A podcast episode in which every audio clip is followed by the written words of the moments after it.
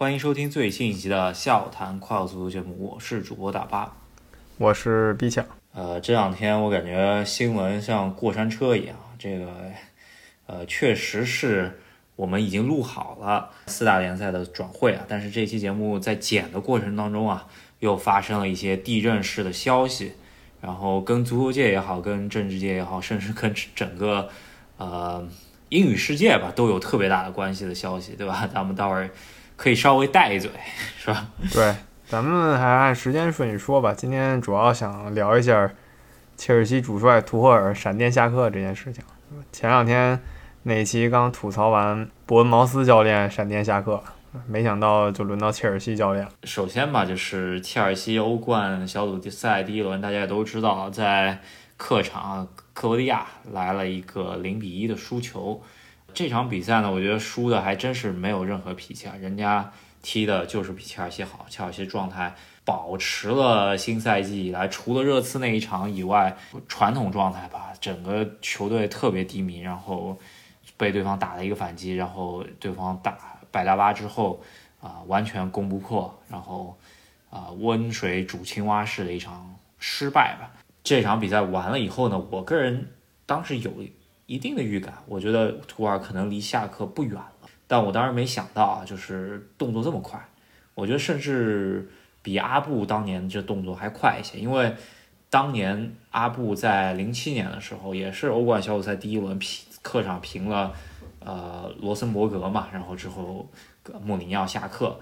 那这场比赛是也是第一轮同一时期，虽然呃穆里尼奥晚了一点，因为赛季开始的晚一点嘛，同一时期下课，但是当时也是因为。啊，阿布其实已经跟穆里尼奥已经有一定有一点不和的苗头了，所以说让他下课。那伯利这个跟 图赫尔在这之前呢，我没有嗅出这么有不和的苗头吧，是吧？因为毕竟上周转会窗刚关的时候，还给图赫尔买了一个他的旧部啊奥巴梅扬，是吧？这个是我万万没有想到这么快的原因之一。对，我觉得这奥巴梅扬可能气得想骂街，是吧？就回到。英超联赛加入切尔西，一个重要原因就是他跟图赫尔比较熟，然后两人呃合作很愉快，所以才加盟切尔西的。踢了一场球，然后他倚仗的恩师啊就直接下课了，所以他现在有点儿，我能理解，如果他很无奈的话，那一定是非常非常苦恼的。那切尔西其实从阿布时代穆里尼奥崛起到现在，换了得有十个教练了。一般来说，教练两年了不起了。确实是这个切尔西换教练其实不新鲜。然后阿布也是当机果断炒教练的老板，主要还是不可惜那么一点解约金吧。就球队只要状态一不好，成绩一不好，当他对这个教练没有信心的时候，只要他手上有救火教练，甚至呃很多时候都没有救火教练，直接就炒了，是吧？那有很比较好的例子，一个就是。呃，那个迪马特奥上任，还有一个就是格兰特上任，这都是直接助教扶上扶上墙，是吧？然后，呃，我觉得也跟阿布在炒教练这个事情上面尝过不少甜头有关系啊，就是屡试不爽。每次炒教练就非常神奇，就是能把就名不见经传的教练扶正了以后，他就是能出成绩吧。远的不说，咱们近的，图赫尔个人也是一个，呃，被炒了教练之后，呃，直接上来接手救火教练，然后一路带进欧冠决赛，然后最终捧得大耳朵杯嘛，是吧？所以说这个阿布真是炒教练炒出前头，也是为什么他一直这么喜欢炒教练的原因之一吧。可是伯利这就不太一样了，是吧？是，而且我觉得比较有意思的是，刚给他花了。这么多的钱吧，对转会窗上还是相当支持他的，是吧？你说其他球队一般来说矛盾是教练说我想要这些球员，然后老板没给他出钱，教练可能在媒体面前把自己跟老板之间的矛盾公开了一下，结果就是黯然下课。那切尔西没有发生这些事儿，所以媒体呢就挺会写，有一些媒体就是说。老板特别希望 C 罗去切尔西，就是希望用 C 罗去切尔西，使劲加大一波影响力。但图赫尔坚决不要 C 罗，然后矛盾就由此而生了。这是一个小道消息，有说的，就是说图赫尔死活不要 C 罗，而且主主要的导火索不是说不要，是当老板想要得到一个比较合理的解释的时候，图尔就完全不想说，因为他觉得那个足球层面的东西，图尔有绝对权威，然后老板只要知道一个答案，就是要和不要，我不要，就你不用让我多解释了，然后老板可能。觉得图赫尔这个性格不是特别好，一起工作，然后就藏下一个雷吧。我觉得这是一个有可能的消息，但是我觉得，呃，老板如果说他这个决定是仓促啊，就是连夜做的这么一个决定，我觉得确实有一点儿，呃，挺令人摸不着头脑的。但是现在看下来，他这个 B 方案的选择，因为他非常火速的按照他在。足球圈的这么一个呃背景的话，他非常火速的去选择了一个 B 方案来说的话，我觉得他还是有所准备的。但是很很明显啊，这个应该不是呃怎么说未雨绸缪、策划很久的这么一个啊动作。因为如果说策划很久的话，那他这些动作在转会市场上面，肯定这些什么罗马诺啊这些呃转会专家肯定会提前放风声。那现在来说，其实，呃，应该是他有准备，但是也不是说呃准备了很久。我觉得很有可能是上周西汉姆联踢的不是特别好之后呢，他就有二手准备，然后就等一个，呃，等一个契机，然后没想到这契机这么快就来了，那他就啊快刀斩乱麻把图尔给炒了，是吧？图尔最后在切尔西干了整整就一年半，其实还是。挺短暂的，留下美好记忆，毫无疑问，拿了一个欧冠冠军，这也就应了你刚才说的，切尔西换个教练以后呢，就会有一些神奇的事情发生吧。所以可能这个老板呀，他一看有这么一种规律，他也一上来也先耍这么一招。所以新的教练呢，想必大家也看到新闻了，强挖了布莱顿教练波特，导致布莱顿此时此刻呢就没地儿说理去了，先让。拉拉纳对吧？球员兼教练将就着。那我觉得有一点可以讨论啊，就是说伯利真的觉得呃波特能比图尔强多少呢？我首先波特呃在新赛季这四这前几轮之中间是非常惊艳了，因为以他小海鸥这么一个小船来说的话，他最终能达到这样的一个成绩确实是不错的。但是呢，他这个。战术方面，我觉得他跟图赫尔的战术其实比较类似，都是五后卫，而且现现在切尔西的整套配置来说，也踢不了什么，比方说四二三幺啊这种传统型的踢法，因为边锋太差了，一个普利西奇，一个呃齐耶赫，他们是唯一两个能在边路踢踢起来的人，然后状态都很差。那就算他们状态好，那你这两个边锋是没有任何就是可以打呃。替补的人的，那基本上不太可能去踢回一个四二三幺这么一个阵型的，肯定需要两个边路是，呃五后卫三中卫这么，呃两个边路靠两个边翼位去踢的。那我觉得波特你真的能改变很多吗？我觉得不至于。那其实也就是靠换教练这么一个强心针给大家更衣室来一个怎么说振兴剂吧。我觉得这是唯一一点我看好，但是。总体来说，波特据说他还带了，呃，他的那个球探团队，以及就是各种怎么说啊，运作转会的一些人，这个可能也是之前图赫尔跟呃老板一个矛盾之一啊。因为整个夏天咱们也看到伯利是满欧洲飞，然后找人谈这个谈那个，因为图赫尔并不像不并不想让自己成为像福格森、温格那样子的教练，让他去操作转会。所以说，老板得花很多心思，而老板没有请一个类似之前啊 No 姐的这么一个角色的人，那现在来说啊，就是也是可能是导火索之一吧，对吧？哎，反正这事儿吧，在这个图赫尔出来向媒体进行更多抱怨之前，或者哪一个球员无聊了跟媒体聊一聊之前，大家知道的确实也就这些了。也就是说，他们内部的消息其实。封锁的还挺好的啊！我也是看到有人可能想去训练场那边挖一点独家消息，对吧？但是球员呢，都是一带而过，可能最多给你打个招呼就走了，给记者和球迷根本没有留下任何就是探口风的机会。现在是这么一个情况，那逐渐我们也就会知道，这个图赫尔和老板到底发生了什么，怎么就这么快就崩溃了，就是这个关系就已经维系不住了。那新换上这波特呢，我觉得是个挺大胆的想法。那么纵观英超联赛这么多年，或者就说五大联赛这么多年，一般强队换教练都会选最起码有过这种夺冠经验的教练，对吧？比较适合强队未来的发展。也有个别案例换一个中游甚至中下游的教练，然后希望让他一个小舰长，然后突然来开个大船。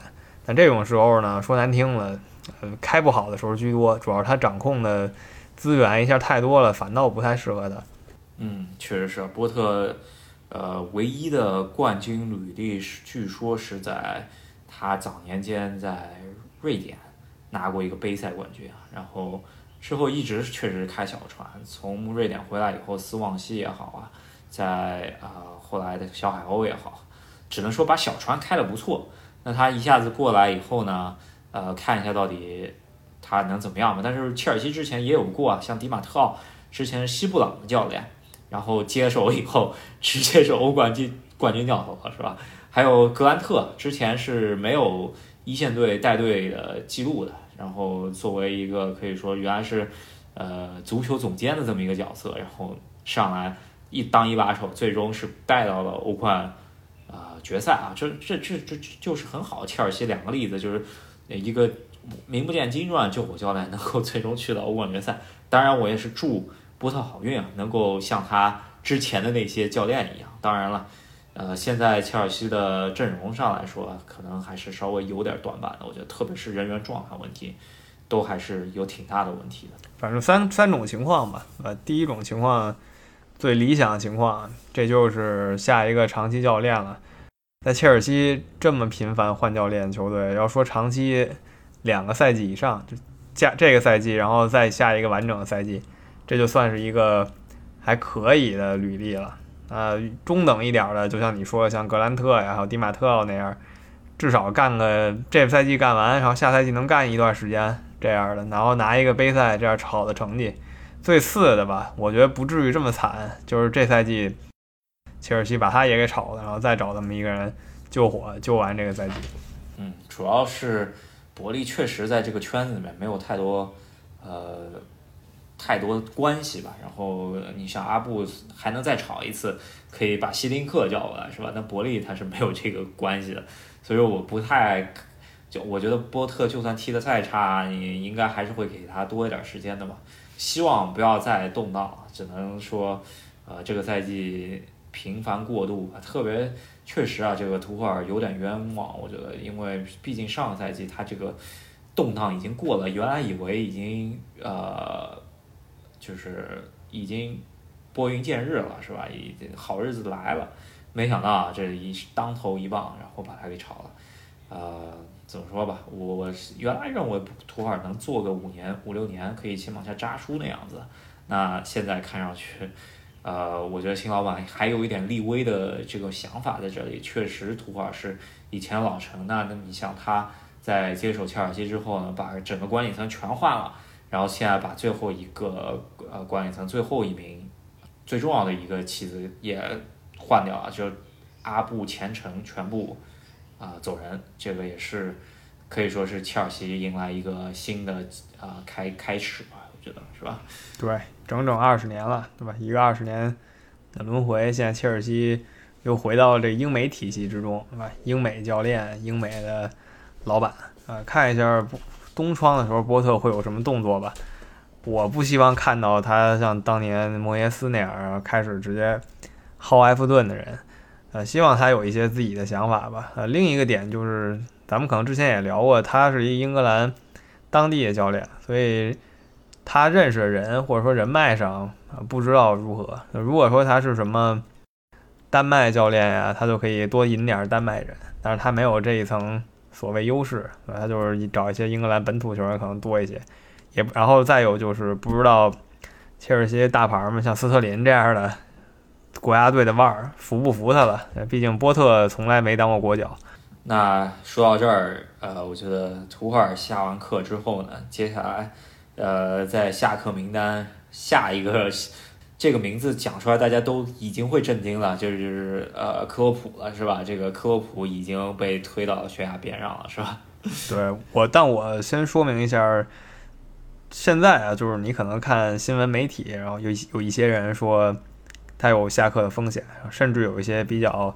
急躁的球迷吧，就这一路球迷，三场不赢球，他就想要下啊，他就想换教练，就是这么一个暴躁型的球迷。还有什么赔率啊这些地儿，似乎都是说克洛普有下课风险。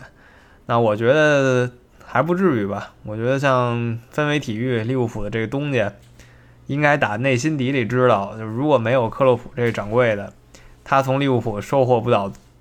多少的好处？利物浦可能现在就是一个前四球队，了不起了，甚至不如热刺和阿森纳的战绩。如果没有克洛普这样的教练，因为你投入的实在太少太少了，完全是靠他一个人精打细算着撑着这个队的。如果你把他炒了呢，你就也别别玩足球了，最好。对，确实是啊，这呃，不管怎么样，导火索呢，肯定最近的战绩确实不太行。然后呃，跟我觉得图赫尔差不多的感觉吧。那当然有一点区别，就是图赫尔手下精兵强将给他配备确实挺多的。呃，虽然不敢说是所有人都是他要的吧，但起码有一些是他要的，对吧？那跟扎叔这个这边，呃，确实今年捉襟见肘，这个首发阵容出来，什么米尔纳都还在踢首发，啊，完全不太一样。但是就算这样子的话，去年冲到欧冠决赛的这套阵容踢成。今天这样，我觉得还是低于预期的，是吧？去年实在，你想他四线出击，踢了太多球了，然后就歇了这么短暂的一段时间，尤其去年，啊，赛季刚结束吧，主力还得马上去踢国家队的比赛，其实这些球员非常疲惫，我觉得他们还没休息好呢，就是实在是累坏了。然后今年就又开始踢了，就心也累啊，身体也累，就开始踢，然后你还得看着米尔纳这样的。本来就是可能最后上五分钟稳定一下军心那样的球员，现在得在欧冠联赛里首发出战，嗯，这真的力不从心啊！那不勒斯，大家虽然说意甲球队冲击力没那么强，但那不勒斯应该算相对速度快一点、节奏快一点的。那米尔纳曾经不管多辉煌吧，三十七他是不可能跟得上的。嗯，确实是这个。呃，不管怎么样吧，我觉得扎叔下课的可能性微乎其微。为什么呢？因为如果让扎叔下课，分为体育 得把四年合同给全部缴出来，是吧？我觉得就算跟扎叔呃谈一下，给个两年，那这两年的合同也可以，何必当初就吝啬这点钱不去补一个中场呢？是吧？没错，真的是啊，就是你把这些，你就如果你把克洛普真给炒了的话。呃，他分为集团嘛，对吧？精打细算著称。如果他真把这炒了的话，就像你说的，你为什么不把这钱拿来买一个中场队员？就别折腾什么阿图尔了，对吧？阿图尔加上炒他的钱，然后加上各种乱七八糟的损失，也能补一个中场队员了，可能就能补上埃弗顿那个奥纳纳这样的球员了，是吧？所以他不会吃饱撑的干这件事儿。呃，其实这也不是克洛普第一次。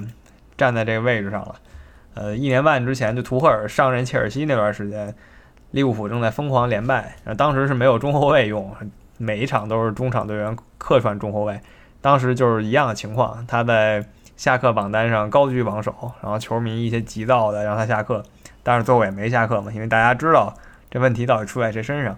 那总体来说，这一场踢那不勒斯，你的感受是什么样？上半场就已经被干的了。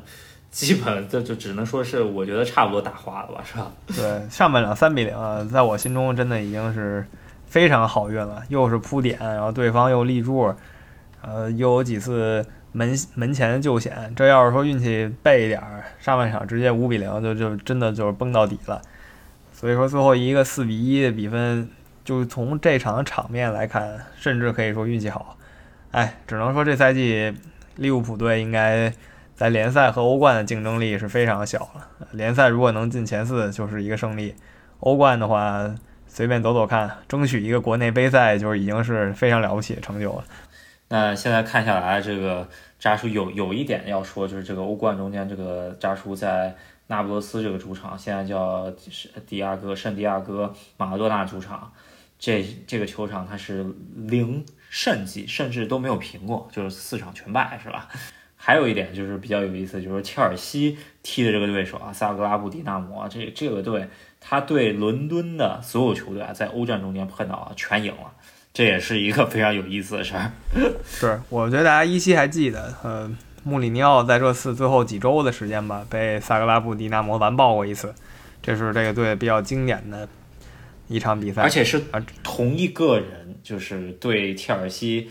进球的那一个人，他对热刺上演的是帽子戏法，对切尔西他又进了一个球，然后非常夸张。这个人就是伦敦克星，而且是前中超没要的一个前锋球员，这个非常夸张。前长春亚泰是我们上次就是上次他们打爆热刺的时候，我们也说过这个球员。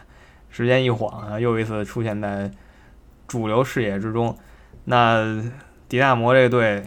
虽说名声不会很大，然后实力呢就是中下，在欧洲范围内甚至中下都有可能夸他了吧。但是他还是很有特点的，再加上他那个非常疯狂的球迷组织，叫坏蓝孩的那个球迷组织，不是坏男孩，是坏蓝孩。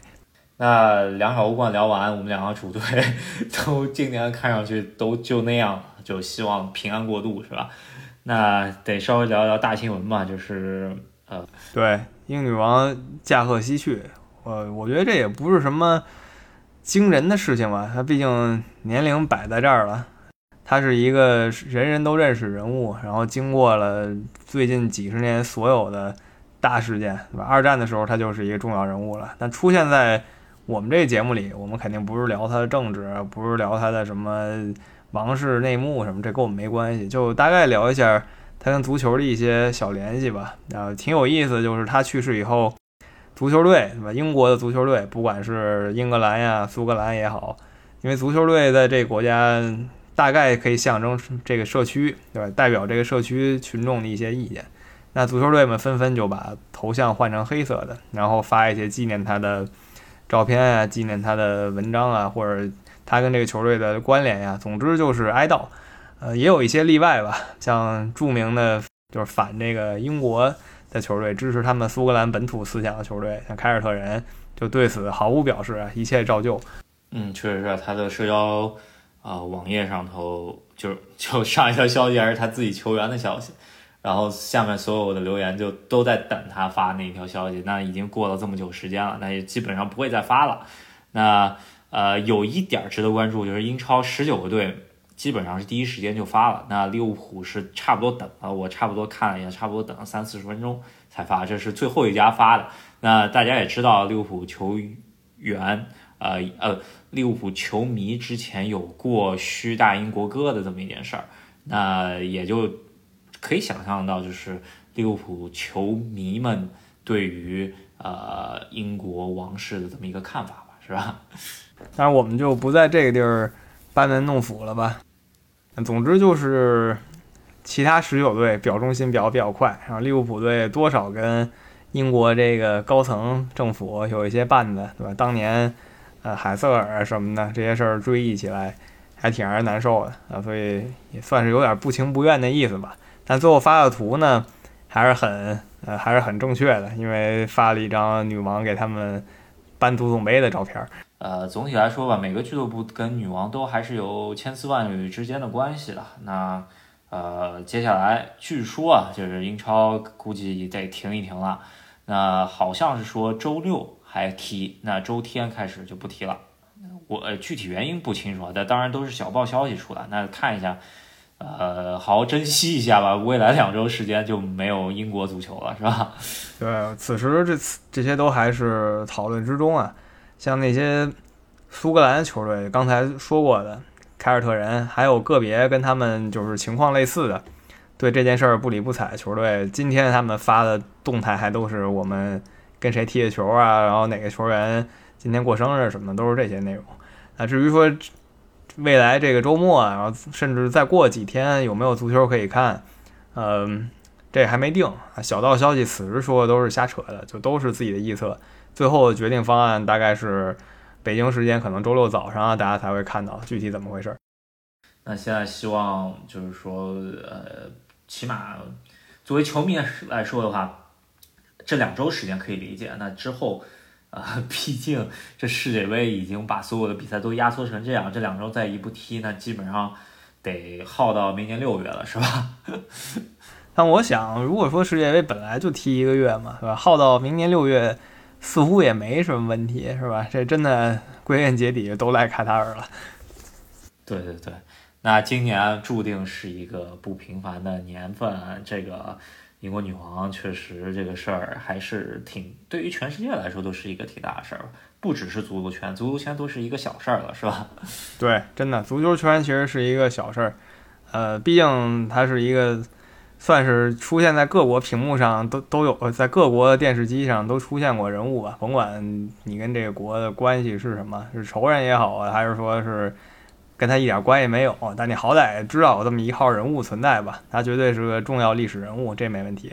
那我们就不在这儿再多赘述别的事儿了，就关于足球的事儿，我觉得就聊到这边吧。那我们这期节目就先聊到这里，然后之后我们会尽快。把之前没剪完的四大联赛的转会给出一下，那这个月差不多，然后过两星期吧，就如果这两个星期有任何别的劲爆消息，我们还会再出一期节目。我觉得最近足球圈已经非常劲爆了，其他的小消息甚至一句话就能赘述，一些之前没球队球员开始逐渐签约了，呃，像什么迪亚哥科斯塔呀。卡里乌斯啊，这些人啊都还在英超联赛，对吧？一个是狼队，然后卡里乌斯被纽卡斯尔减去替补了。对，还有奥里耶去了森林嘛？呃，这些球员我觉得都值得一提。